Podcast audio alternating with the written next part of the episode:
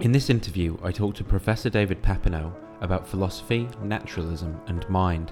Papineau is a professor of philosophy at King's College London and has worked in metaphysics, epistemology, the philosophy of science, mind, and mathematics.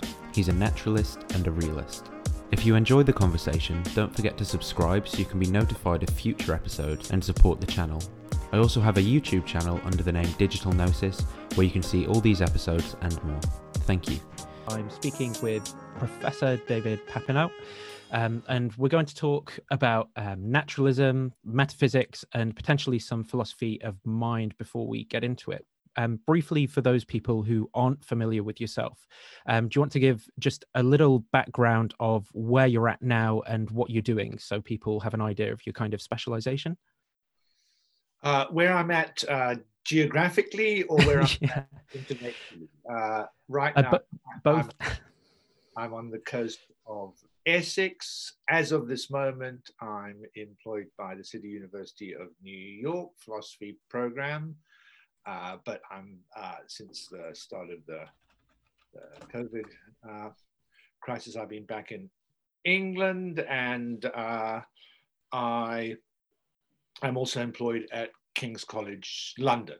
Uh, uh, intellectually, I work on metaphysics, philosophy of mind, philosophy of science. I have interests in lots of areas, philosophy of biology, philosophy of cognitive science. Uh, but I guess my main my main work is all on theoretical philosophy, philosophy of fact, uh, as opposed to ethics, political philosophy, uh, uh theoretical philosophies. Sorry, practical philosophies. It's called in on the continent uh, philosophy of values. So, yeah, metaphysics, philosophy of science, philosophy of mind is my main interest at the moment.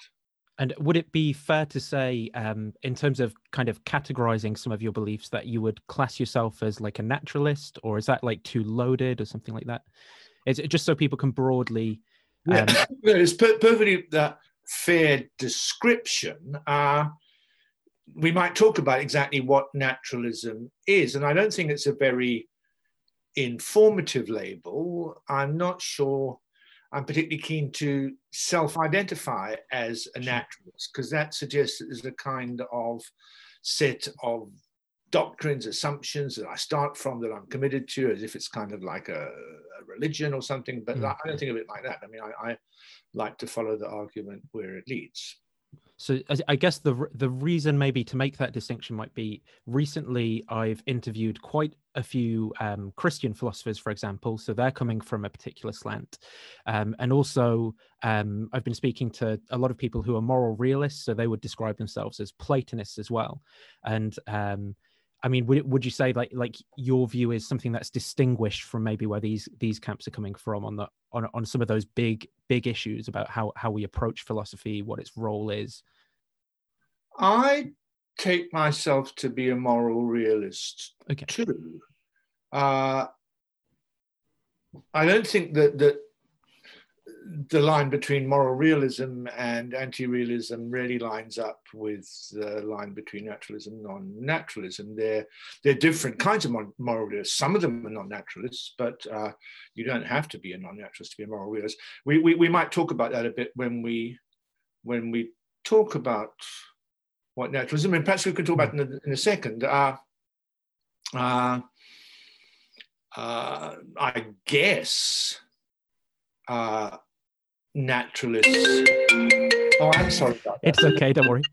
My computer. Uh, sorry, I can't be. Yeah, don't worry about that. It's okay. Hooked up to my phone. Uh, so, uh, believers, Christians, uh, are they non-naturalists? I mean, this is a complicated terminological business. Mm. Among Christians, there are some who say they are methodological naturalists mm. which means they think that they can practice science just like all the other scientists, that uh, uh, uh, their Christian beliefs doesn't necessarily uh, commit them to anything within the realm of science. Uh, so that's rather, I mean, it's not the, the, way I understand methodological naturalism. Perhaps I should say a bit about how I understand sure. naturalism. Yeah. So first point is I think it's a mug's game trying to draw up necessary and sufficient conditions for naturalism because people dispute what the requirements are.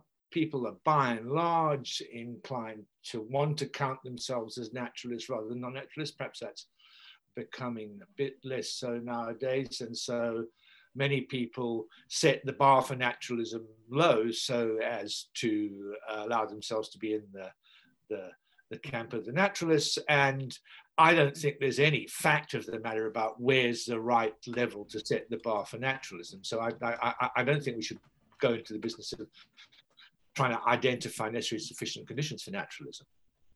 But uh, you can think about various positions as being more or less naturalist. I'm much more interested in the arguments. I'm interested in the arguments that might push you in a generally naturalist direction and see whether the arguments are any good and how far do they push you without trying to say that there's some kind of hurdle, some barrier, some level, which if you're pushed over that, then you're a naturalist and not if you aren't.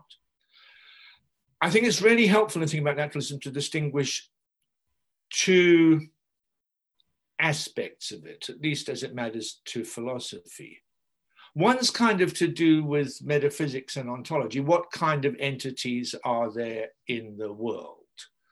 And so are they just basically the kind of entities re- recognized by, by physics and physical sciences generally, or are there things that escape the sciences, maybe souls, supernatural beings, maybe moral facts that somehow uh, transcend the, the physical realm. So that's kind of ontological issues. And I think when you were thinking about moral realism as being non-naturalist, you were thinking of moral realists who believed in some kind of Platonic value facts outside space and time, perhaps. Uh, uh, and that would indeed be uh, non-naturalist. Uh, ontologically non-naturalist, I like to say, for, for, for that dimension of naturalism. Then there's another issue which is of interest to a lot of philosophers, which is what's the relation between philosophy and science? And this isn't a question about metaphysics and ontology, what's in the world. It's a question about the, the proper method for philosophical investigation.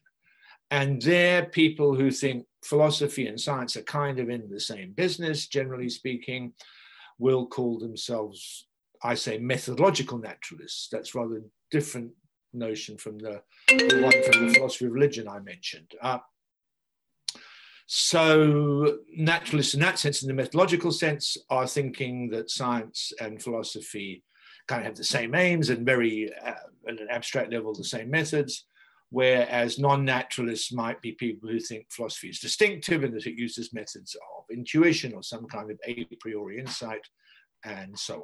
So uh, that's, that's how I'd like to understand naturalism. So uh, I think a lot of people would perhaps make a kind of distinction maybe between natural and supernatural phenomena as well as being a part of um, broadly what would define you know, so someone who's a naturalist would be saying, well, I'm, re- I'm rejecting supernatural phenomena.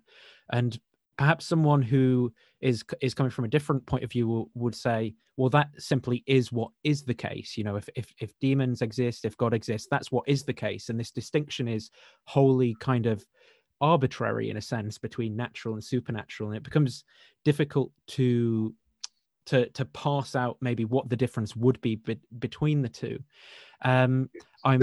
That's why I think it's it's not really look to somebody who thinks there really are uh, gods, souls that survive death and so on. Think that they're real parts of the the world we live in, the spatio-temporal world. So where do we get off saying that that's somehow non-natural, right?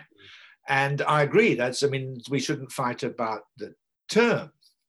Uh, on the other hand, it's a substantial issue whether there really are supernatural beings, souls that survive death, and so on. Mm-hmm. And there are various arguments people have against, against the existence of such things. And uh, arguments that say such things don't exist, perhaps relative to certain assumptions they couldn't exist. Uh, uh, and that only things that exist are things uh, recognized by the physical sciences that somehow are, are constituted by what we get from physics. And so there's there's a substantial issue. And look,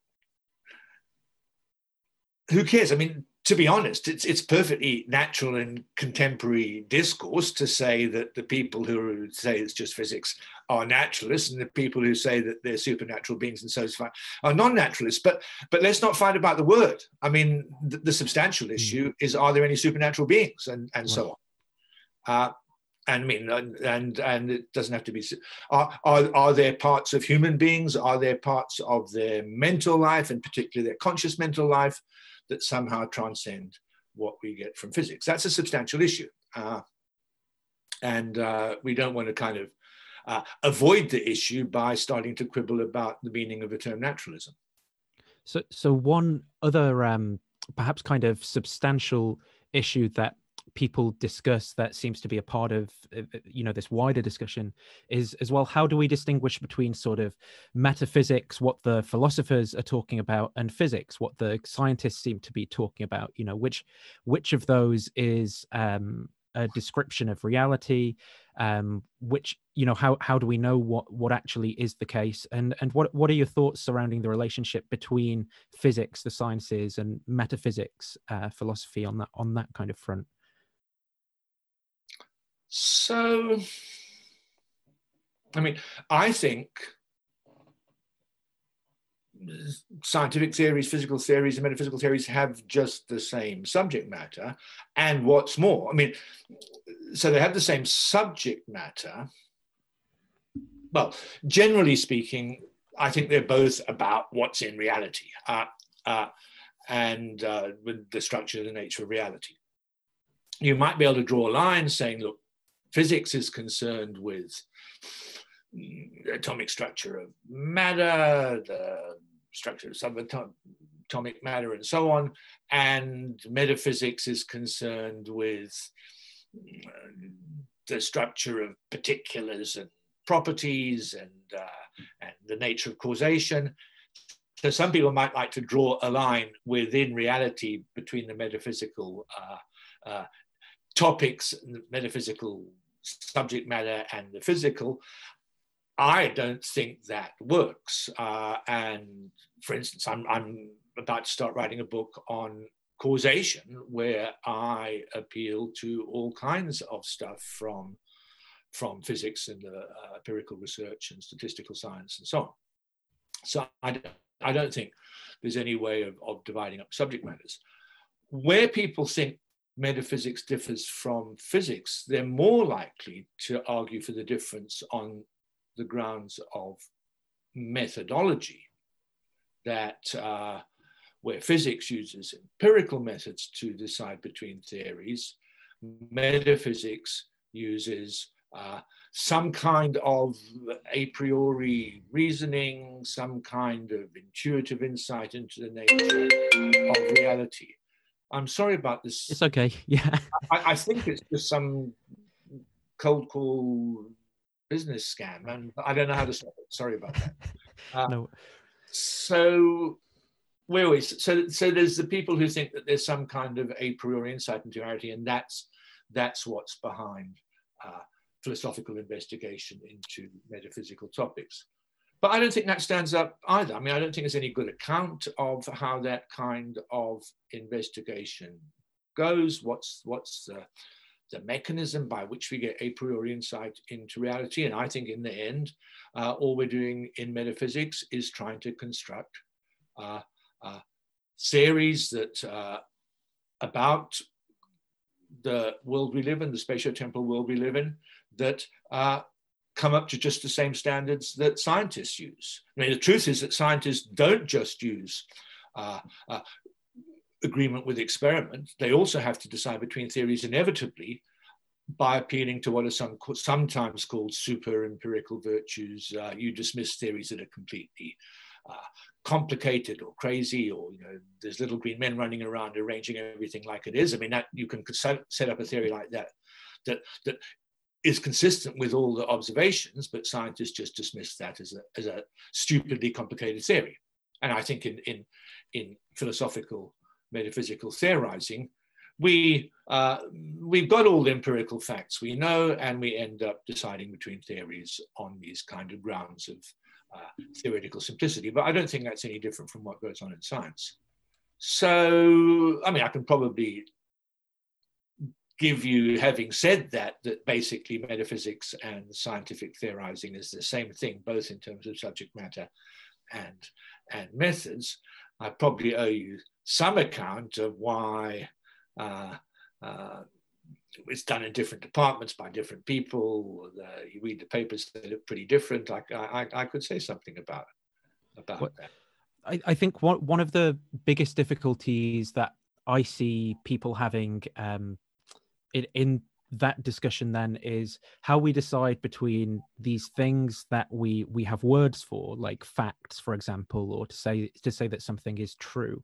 But and and then you know the the scientific method itself which seems to be about things in the world that and to say something is like a fact or is the case seems to be in a sense like this non-natural strange thing whereas to to you know to measure something in the world and it's like look you get you can actually see and you can touch and there's this empirical um data thing to it. But i mean it's, it's quite it's quite a big um question. Like how how are we on on this view of naturalism that we accept? What are these things that we're representing in our minds that we you know when we say well it's it's true that um sci- the scientific model x works or it, it is the case what what do those kind of things mean on a natural sure i'm not perhaps you better be more okay to specific about what's wrong it seems to me that in science just as much as in philosophy metaphysics you have statements, theories about, about reality. Uh, hydrogen atoms have one electron in. You could have another statement, another theory. Hydrogen atoms have two electrons in, and uh, uh, the things you say are are true if they match the facts. If indeed, in reality, it's a fact that hydrogen atoms have one electron. I mean, uh, so as far as truth and facts go, they seem to be present on the scientific side as much as the philosophical side. So, so what, what, what, what was it that you were? I, I suppose I what I see um, because because sorry to, to give you some context to where I'm coming from in this on on my channel.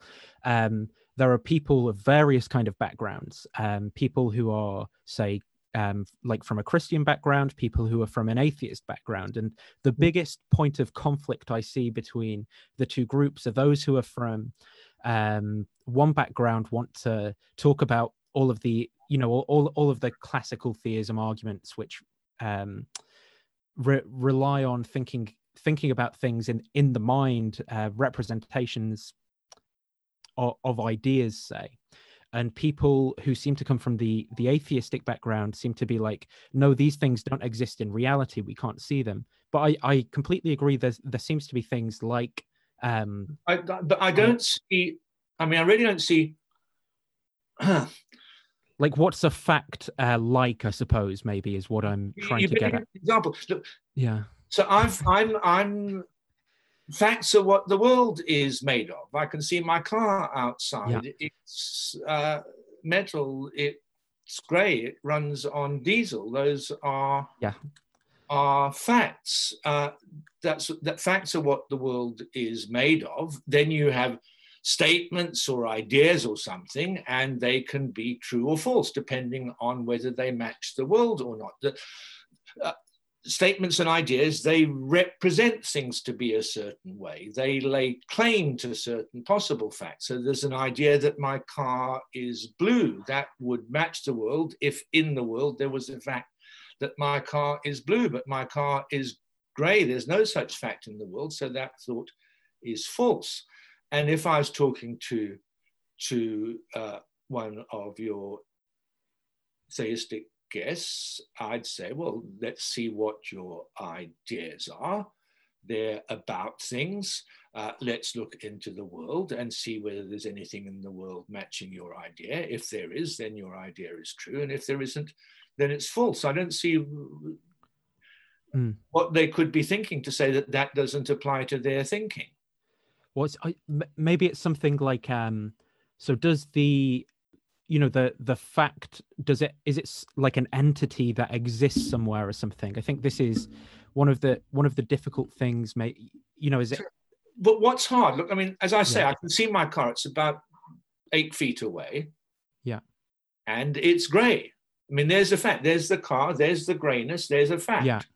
The car has grayness. I mean uh where is it? Well i mean it's where my car is. Uh uh i look, you, you, can have facts that are very spread out. I mean, the average uh, age at which people in Britain get married, I was amazed to discover yesterday, is 37 years old. Wow. That's, a, that's a fact. It's very spread out. It's to do with uh, uh, people all over Britain uh, for some time period. But still, I mean, there's a claim the average age at which people get married is such and such. And there's a fact in the world that will make that true. I mean, if I said the average age was 43 at which they get married, uh, then it would be false. So, I mean, it's possible that your theistic guests are saying that the, the religious views they have, the religious claims they make aren't like that. They aren't in the business of representing reality and aiming at truth. That's a perfectly respectable position that religious doctrines are some kind of expressive uh, uh, act. They, they, they communicate a certain kind of feeling, attitude. Uh, uh, uh, they, they're invoking you to live your life in a certain way without laying claim to, to uh, how reality is. if, if, if that's so, we could, we could discuss these expressions of attitude and uh, invocations to to live in a certain way on their merits. But they wouldn't they wouldn't be claims that are aiming to describe reality at all. I think maybe maybe um what some people might say for example on on the other side of that of that argument would be well if there were no minds there would be no facts or something like that. If if you know like like it's just um your you're representing the world in in your brain and we we've invented a language that describes something but there isn't like a, a fact about the world or something something like that so i take facts to be uh, Wittgenstein, first first line of the tractatus, the world is the totality of facts, not things. I take my cars being grey, perhaps better, my cars being being metal to be something that is there independently of anybody thinking about it. Uh, uh, there's a certain, uh, I don't know, there's, there's certain rocks located at certain places on the surface of Mars. Uh, those are facts, nobody's thought about them. Now, I'm using fact in a rather specific way. I mean, there are people right. in philosophy who think that facts need to be understood via representations. A fact is a true representation, a true thought, a true statement, or something like that. So they're they're building uh, into the notion of fact the further idea that there's something representing the fact. Uh, I don't think that's a helpful way of talking, but if you want to talk like that, we could we could do the the whole thing differently. You could say uh, uh, that uh, there's propositions, there's, there's representations, there's thoughts, there's, there's, there's statements. And then in the world, there are things and their properties and relations, and the statements are, are correct. They're facts, if you like, if they get what's in the world right. I mean, that's just moving the pieces, the pieces around.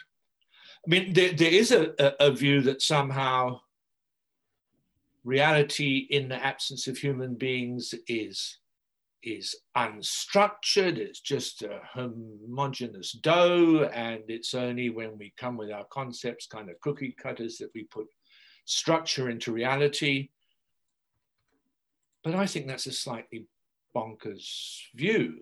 I mean, if you think reality in itself doesn't correspond to the way we think about it, that's a, you, you might think that nearly all the, all the thoughts we have are false about reality. Uh, uh, yeah.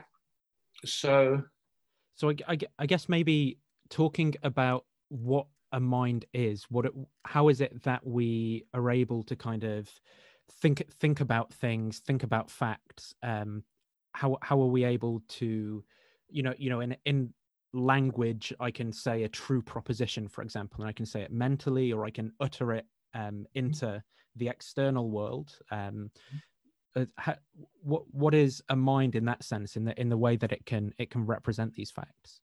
Very good question. Very good question, and uh, uh, it's something I've been thinking about and writing about for I don't know longer than I care to remember. Uh, so uh, there are many different theories about this. So yes, we have we have entities, we have words, sounds in the air, marks on paper. We have uh, organisms, humans, uh, with various uh, uh mental states, various uh, arrangements of neural firing in their in there. cortex. And uh, there's an interesting question: How can those marks or just neurons? How can they stand for something? Stand for something else? And uh, there's lots of good theories about it. I mean, I'll, I'll, I'll, give you the theory that I like. I like best. Uh, so humans and other animals need to navigate their way around the world. They need to respond to the circumstances they're in in a way that's appropriate, that will help them to survive and reproduce, and uh, more generally uh, uh, succeed in their projects, whatever they are. So they need to tailor their behavior to their environment. But the environment isn't always there directly to guide your behavior causally. So, what uh, animals, not plants, because animals, plants tend to stay still, but animals that move around need to uh, have something to guide their behavior appropriate to certain external circumstances, even when the certain external circumstances aren't there to guide them directly. So they have things inside their head that will, as it were, stand proxy for the environment. If I know that uh, my enemy is coming from a certain direction, then I ought to behave in a certain way. Uh, but what's guiding my behavior is, is uh, some state of my brain. And uh, I'm, as it were, treating that state of my brain as my enemy is coming towards me. And so that's what makes it the case that the state of my brain represents my enemy, that uh, it's standing proxy for the approaching presence of my enemy. And, and think about it uh, if my enemy is really approaching, then that brain state is doing its job. And if my enemy isn't approaching, then it's as it were saying my enemy is approaching when it isn't. And if you ask me, that's the nature of representation. Human beings and other animals use certain states to stand proxy for various distant states in guiding their behavior. And that's what representation is. Uh, it seems that would sort of describe like how we how we developed minds, say, but mm-hmm. um, perhaps the question of um, how is there, you know, how is there something it's like to be uh you know to to be you? How like how how can matter have a perspective on things? Is there an answer to that question within there as well? Um so perhaps rather than yeah. I think so. I mean i i, I think that very fine book written recently by my uh, ex-colleague at cuny in new york peter godfrey smith called other minds, and it's about octopuses. But it says a lot about the evolution of minds and the evolution of consciousness, starting very early on in uh, evolutionary history.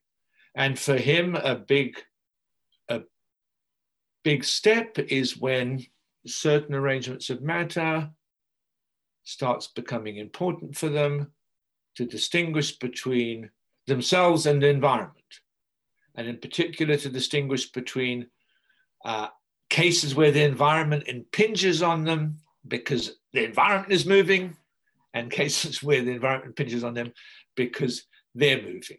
And so, and uh, these are organisms that will start developing nervous systems that will enable them to make these distinctions and move around the, the, the world. And uh, I think that once you have that, you have the start of a point of view.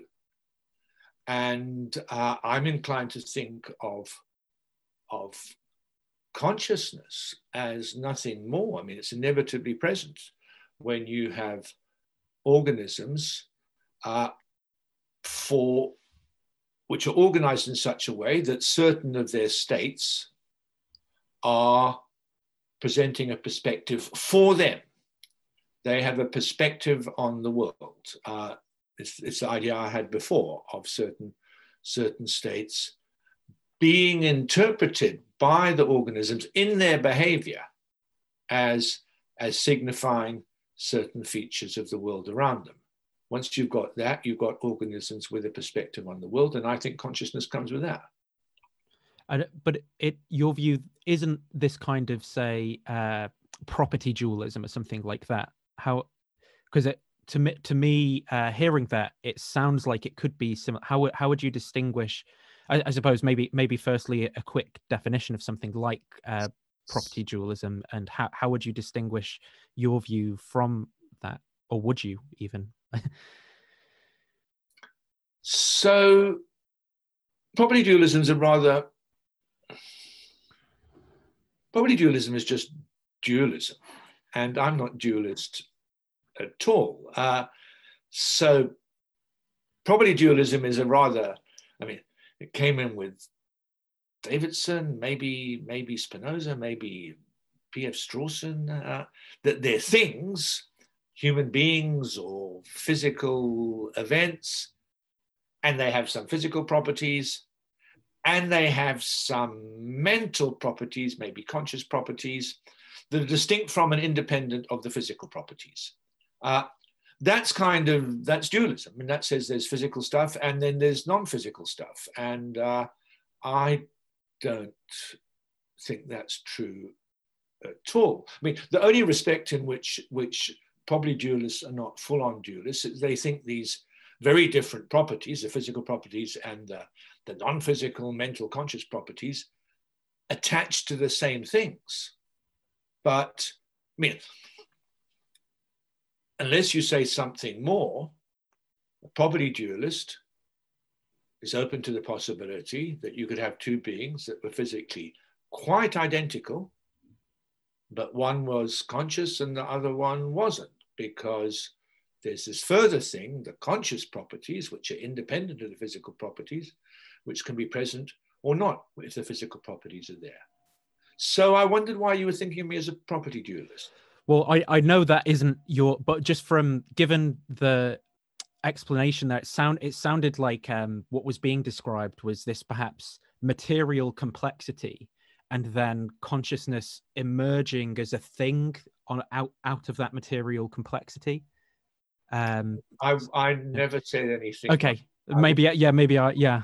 Okay. But you're sorry, I don't want to be uh, yeah uh, uh, accusatory about this. Sure but you were reading things into yeah, that... words. This idea, the whole idea that consciousness arises, emerges when you have physical things arranged in a certain way. A whole way of talking is already dualist. Right. Okay. I don't think the consciousness, I mean, I don't think you have all the physical stuff. And then if you put the physical stuff in the right way, bingo, some extra thing arises. Like, you know, if you, uh, uh, um, oscillate something in a magnetic field, you'll cause waves. Uh, it's not like that. Uh, uh, it's, uh,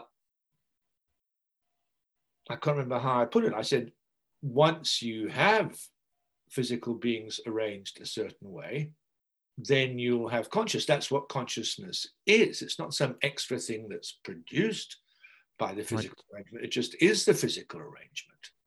There's no metaphysical possibility to have that arrangement and no consciousness. Not even God could make a being with all that physical stuff and not have consciousness. The consciousness just is. Uh, what it's like to be a physical being like that. What would you expect it to be like to be a physical being like that? Well, that's what it's like.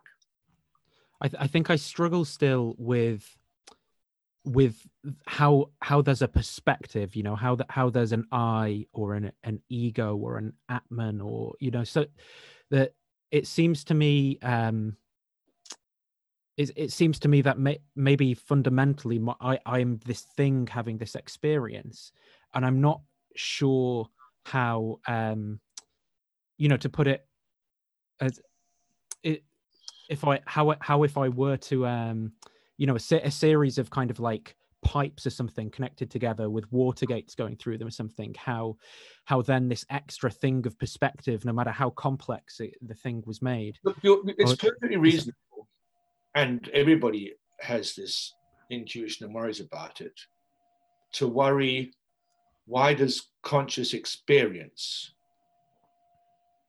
come with these physical arrangements hmm. and I don't think you've got an argument here. I think you're starting, as many people do, everybody does, with the presupposition that the conscious experience is yeah. something extra to the physical arrangements. And I think that the arguments show pretty conclusively that it can't be, and that we need to educate ourselves out of this attitude. But I don't think talking about perspectives is mm. adding anything to the issues I've just alluded to. I mean, so th- it seems to me that, that, that, there's a real puzzle to be addressed about how can experience, as most people think about it, be guaranteed just by physical arrangements. But I don't think there's any puzzle about mm. how can perspective be guaranteed by physical arrangements. Look, the camera has a perspective, even if we assume, as, as is pretty clearly true. Or perspectival um, knowledge, perhaps, with that, sorry to, perspectival knowledge, kind of like. um uh, it's, but, but, but camera, I mean, look, camera can have knowledge. I mean, if, if you think of the the photographs as uh, laying claim to how things were. I mean, they're accurate representations of how things were, caused in the right way. Uh, uh, the thing that's bothering you is the feely bit. It's not the perspective. The camera has a perfectly good angle on things. As it moves around, it can see some things and not others. It means it's kind of seeing them from a point of view. I mean, I, I, I, I think that the, the, the perspective of organisms as they evolve becomes much more interesting because they're evolving the ability to be sensitive to certain aspects of their environment. And uh, so we're, we're, we're seeing there what perspectives on what aspects of reality they're evolving but there's nothing there in the talk of perspective that seems to me anything more philosophically challenging than talk of perspective in the case of a camera I think what's bothering you is the fact that there's feelings and you're finding the difficulty is just with the idea that uh, feelings should be nothing more than, nothing over and above just certain physical arrangements.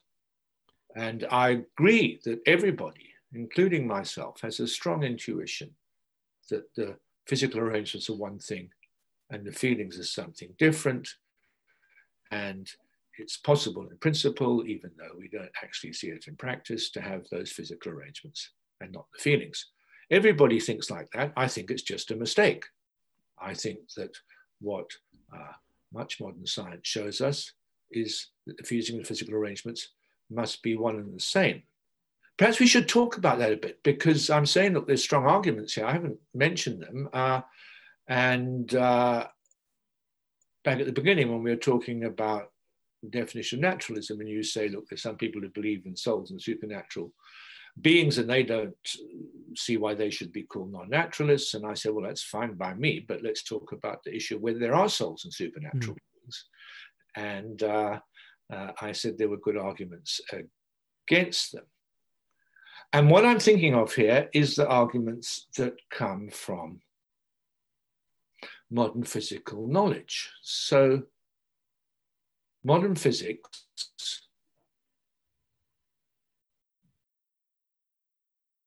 recognizes, and I think it has evidence for this, that there's a very limited range of fundamental forces. There's gravity, electromagnetism, nuclear forces. That's that's it. And uh, that implies that nothing that isn't composed of entities that exert those forces will be able to have any effects in the spatio-temporal world. In particular, uh, uh, minds or supernatural beings that somehow transcend such physical constitution will have to be causally impotent. And that's a f- perfectly familiar thought. I mean, many people uh, think, oh, well, they've got to be kind of conscious minds. And then they worry about how the brain works. And they think, well, the conscious minds are just going to be epiphenomenal, floating above, floating above the, the brain, like puffs of smoke in a, in a train. Uh, I think, of course, my conscious feelings are not epiphenomenal. Uh, they affect my, my behavior, my physical movements, and other physical things.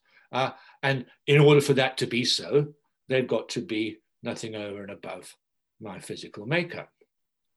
And this is a very powerful argument. And it's interesting that it's a fairly recent argument. Uh, if you look back 100 years ago, 200 years ago, scientists generally thought that there were fundamental forces peculiar to minded beings. They thought, in addition to uh, gravity, electromagnetism, nuclear forces, there were also uh, vital forces hmm. and, and distinctive mental forces, forces of sensibility, forces of irritability, uh, nervous forces. I mean, we all talk nowadays about nervous energy.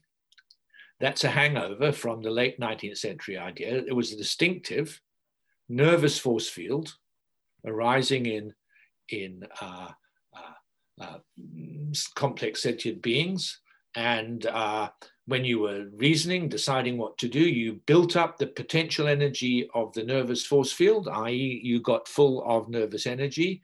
And then when the time to act came, you release that potential energy into kinetic energy in the form of movement. And if you have a, a, a physical theory like that, that allows uh, uh, distinctive nervous forces, then there's no problem about conscious minds uh, uh that are distinct from the physical realm influencing the physical world. But since the middle of the last century, science generally, as the result of investigation into the way that cells, and in particular nerve cells, work, think there aren't any such forces. They're just normal chemical electrical forces operating in the brain. That's all it takes to get me, get me moving. And that's the argument against supernatural souls, souls that somehow transcend the physical realm. Uh, there's no evidence that such things make any difference in the physical world. But of course, my conscious thoughts and feelings make a difference in the physical world. So they've got to be one and the same as my physical brain states. It might be strongly counterintuitive, but there's an overwhelming argument in its hmm. favor. Uh, I mean, there's a bit of unfinished business here. If, if uh, the theory's so strongly supported, why is it that we find it so difficult to believe? Why are we so intuitively convinced that the conscious mind is separate from the physical realm? And there, there are plenty of people who work on that, who write about it. I mean, uh, there's whole anthropologists and uh, comparative psychologists who are interested in the source of intuitive dualism. Why are human beings intuitively dualist? Can I can I tell you something then that I've um, struggled with from a philo- philosophical perspective, and maybe you can comment on where I've I've where there's some perhaps fallacious reasoning or thinking going on in there. Mm-hmm. Um, so what, when I initially came to look at um, the idealism of Bishop Berkeley and um, his master argument that you know if if you can conceive for me a tree that exists in something that exists independently of the mind, then I'll uh, then I'll abandon this position in the in the dialogues. Um, I I sort of dwelling on that, and I think I I agree based on inference that there seems to be this external world and that perhaps science might eliminate some of our kind of categories that we think there are mentally um, but i still all those things that i'm learning about you know i'm learning about them. I'm i'm this thing that's having a mental experience it seems. And like i have um you know the the textbook appears to me as this uh representation before me and the the facts of this thing that i seem to be holding him like all of it seems to be mental. Like i don't have direct I, it seems i can start at the um i can start with myself and struggle to get to the world or i can start with the world and struggle to get into the mind but i can't um yeah i, th- I think the thing I, the thing i struggle with with that view is i'm like well i'm I'm I'm here hearing you tell me these facts about the world and stuff, but it, but it's still your kind of is it is it right to say qualia before me? That's kind of a, you know, give it you you tell me these things, and I I'm a a mental being experiencing them, and it and, it's qualia before my senses, and even though I have an explanation, that's based on inference, and I can't directly get at that, so I can't know that that's true, or I can't it does that sound kind of kooky to you? Is that? It doesn't sound kooky, but I'm wondering uh, what the problem is. Uh, is it what it seems that then to accept what you're saying, I deny that that thing exists. That I fundamentally okay, so, yeah. Uh,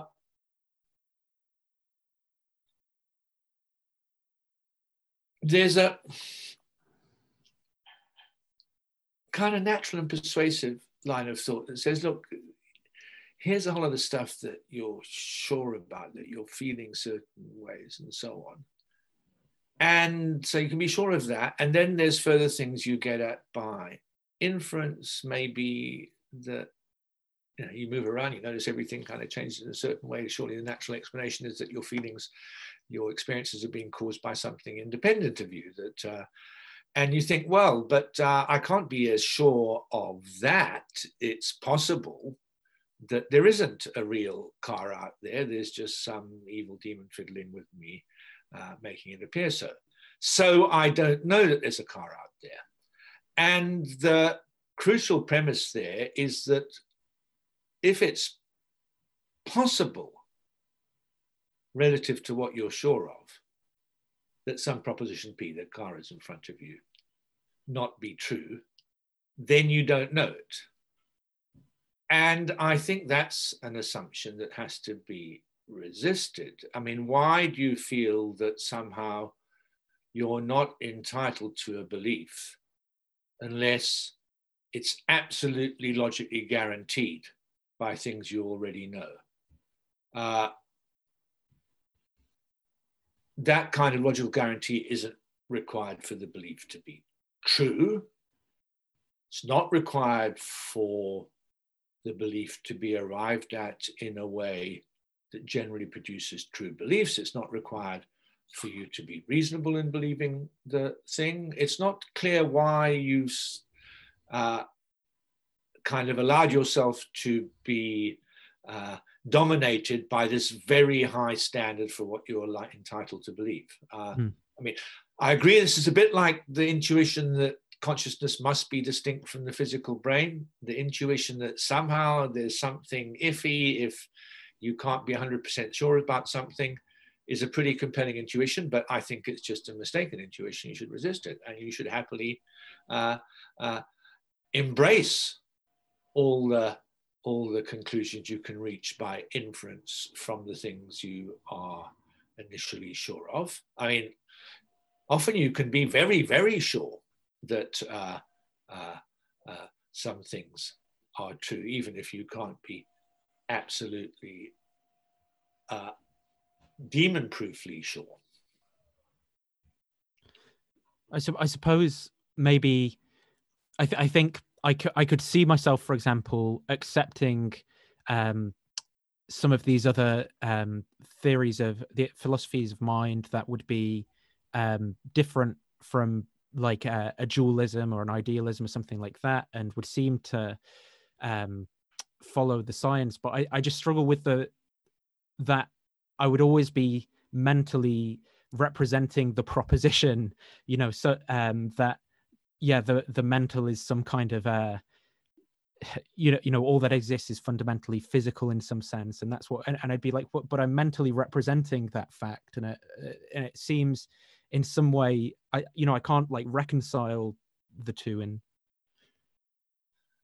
it seems like uh, that defeats the the idea that again that defeats the idea that that um like there's always this thing this idea thing that is what i'm experiencing and i can have an idea that ideas don't exist really but it's I'm, I'm not sure you aren't just appealing to the thing I like a begging the question I, kind of. I, I, I, queried a moment ago okay. that entitled to believe things that you aren't 100% certain of. I, I might also query the idea you somehow got yourself into this tangle that you're sure about what's going on mentally, but you are uh, don't feel you're entitled, confident uh, to have any views about what's beyond that.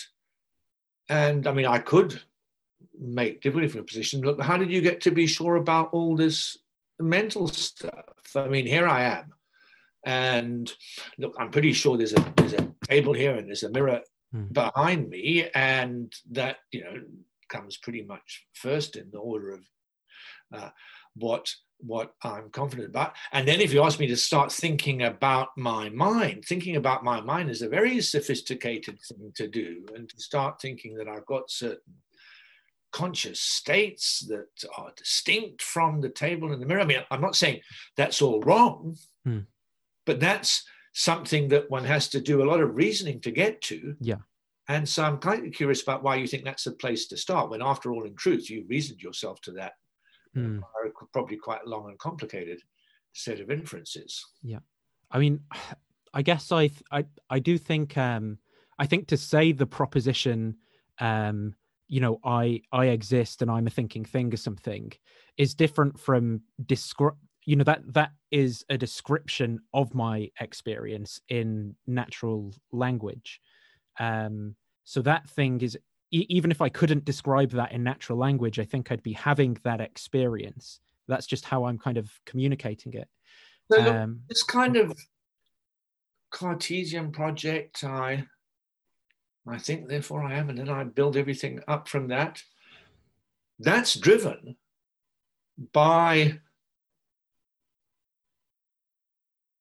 the, the aim, the hope that you will be able to establish everything as deductively guaranteed right. by things you can be certain of. So the whole Cartesian project is in a way driven by the very high standard for knowledge, which a moment ago yeah. I was casting doubt on. If you have that aspiration to knowledge, as Descartes did at least at the beginning of his life, then your best bet is probably to say, okay, uh, there's one thing I can be sure of, it's how things are inside my mind, and then try and derive everything from that. Uh, but if you don't have that high standard for knowledge, there's no real obvious rationale for looking for some foundation of things you can be actually sure of and then building everything up from that. There's no immediate uh, reason not just to start with all the beliefs and procedures we have in ordinary everyday life. Now, we should, of course, examine them all. I mean, I'm not against the Cartesian idea that everything should be held up to examination to see whether whether it's it's uh, indeed uh, something that we should believe that is reasonable. But if you don't have this very high standard, nothing should be embraced unless it's absolutely certain that it's something that couldn't be false even in a demon world, unless you have that absolutely high standard, you don't get driven back into the mind as somehow the thing that you should be starting from, and there's always a difficulty of getting beyond it.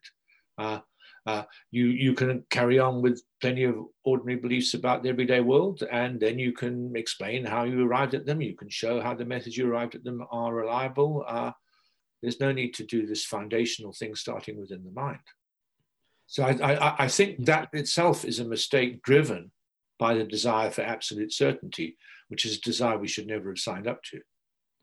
Uh, that definitely makes sense um, for propositions, uh, propositional knowledge. But mm-hmm. I think my consciousness seems to be like it is. I, I don't mean it as the proposition, you know, like I, I'm experiencing, I exist. Like that, the experience is the experience, not the language used to represent it. And um, I sort of it, it seems I, I know you're not necessarily arguing for like um, eliminative materialism or something, but to to say that these concepts to, to come to conclusions that would be like, well, that well, that isn't really real when it's like that is everything that that is to me. Um, even you know like like maths or all the scientific facts I know and stuff, they exist within this experience that it. Uh, this is this isn't clearly clearly thought out. I'm sorry, but um, do, does that, that that I'm saying this experiential kind of thing is different from a from a proposition? And yes, to have like propositional knowledge would be, um, yeah, I can't I can't be certain of all the kind of propositions and and beliefs that I have, but but at bedrock, I'm always just this experiencing thing. Um, I'm, I'm not sure what the issue or the argument? Yeah, uh, maybe I'm not making an argument. I mean, an interesting question. What's the connection between conscious experience and propositional representation? And various philosophical views bring them quite close together, but at first pass, you might well think, look, experiencing is one thing, not all experiencing. If I'm feeling uh, sad or elated, am I representing anything? And you might also think not all representation is conscious experience. I can uh, uh, represent uh, various unconscious beliefs. I have various representations early on in my uh, visual processing system of features of the environment that aren't conscious. So you can have consciousness without representation, representation without consciousness. So if you want to say, look, I'm not quite getting it. I mean, there you are, and you have a lot of experiences indeed, and uh, and and your conscious world is exhausted by those experiences. Uh, I'm not going to deny that. I mean, then you might, if you're more sophisticated, form various representations. In particular, you might form the representation that you aren't the only entity in the world. And what's more, your conscious experiences are caused by a physical world outside you. And the thought that my conscious world is exhausted by my experiences doesn't look like any argument against the truth of that representation. Uh, why shouldn't it be true that there's things outside you uh, in addition to your conscious experiences which are causing the experiences in fact the structure of conscious experiences makes that a very reasonable thing to suppose yeah i think i think the the yeah you're right that then then the argument does actually just become well i'm less certain of those things that are known by inference and so yeah, yeah. so just yeah i think i think that's a a good a good point. Um, a, a question from um, the chat. I think this is to do with what we were talking about earlier, and um, I know I know it's kind of an unnatural shift in gears, but I'm just a bit wary of time. Um, if we have justification to accept one of two empirically indistinguishable theories on the basis of it being more theoretically virtuous, isn't that a priori justification? Very good question. Very good question. Uh, so, if you're a realist, as I am, there's a question about preferring let's let's call it simpler but i don't really like the term simple because it's not any kind of a priori it's the kind of simplicity well and i'm, I'm, I'm getting ahead of myself. Uh, let, let's say if you prefer theory with with uh, characteristic x uh, putative virtue x there's a question uh, about the presupposition there that theories with uh, uh, characteristic x are generally likely to be true. And there's a question then is, is that an a priori matter or an a posteriori matter? And uh, I'm inclined to say I don't see any reason why it shouldn't be a posteriori. Why shouldn't our, our experience of the world show us that in general, uh, uh, theories of a certain kind are the ones that are likely to be true? Um, so the Greeks thought that any theory of physical reality ought to somehow be based on circles. Circles are kind of a theoretical virtue. And now we think that that's a mistake. Uh, theories involving inverse square laws are much more likely to be, to be true. Uh, so I actually think that the preference for theories with characteristic X is itself an a posteriori matter. Now, look, there's an obvious bootstrapping operation going on here, uh, where somehow uh, uh, arriving at theories using our existing methods, including probably preferences for theories with characteristic X, to somehow arrive at the conclusion that theories with characteristic X are, are generally true. But I don't think that kind of that kind of bootstrapping is necessarily vicious. And if you're really interested, I used to write about this quite a lot. I've got a paper on the inductive justification of induction. And then I generalized it to the question of uh, uh, preference for theories with certain characteristics. In, I think, chapter five of my book from the 90s, Philosophical Naturalism, uh, which uh, you can see a rather scruffy version of on my website. So, chapter five, Philosophical Naturalism, on my website, if you want to see the full story of what I think about this. I will put links to those in the description as well for people um, yeah. to be able to check them out um, of the video. Um, so, just thinking being wary of time, then I guess that's about the right place perhaps to wrap it up. So um just thank you for your time, give it giving up your time to come and talk to me. And also thank you for putting up with my silly questions as well. Um, it was very, very interesting. That was fun. That was fun. Thank you very much. No problem. I'll end the live stream there then. Uh, and thank you everyone for watching.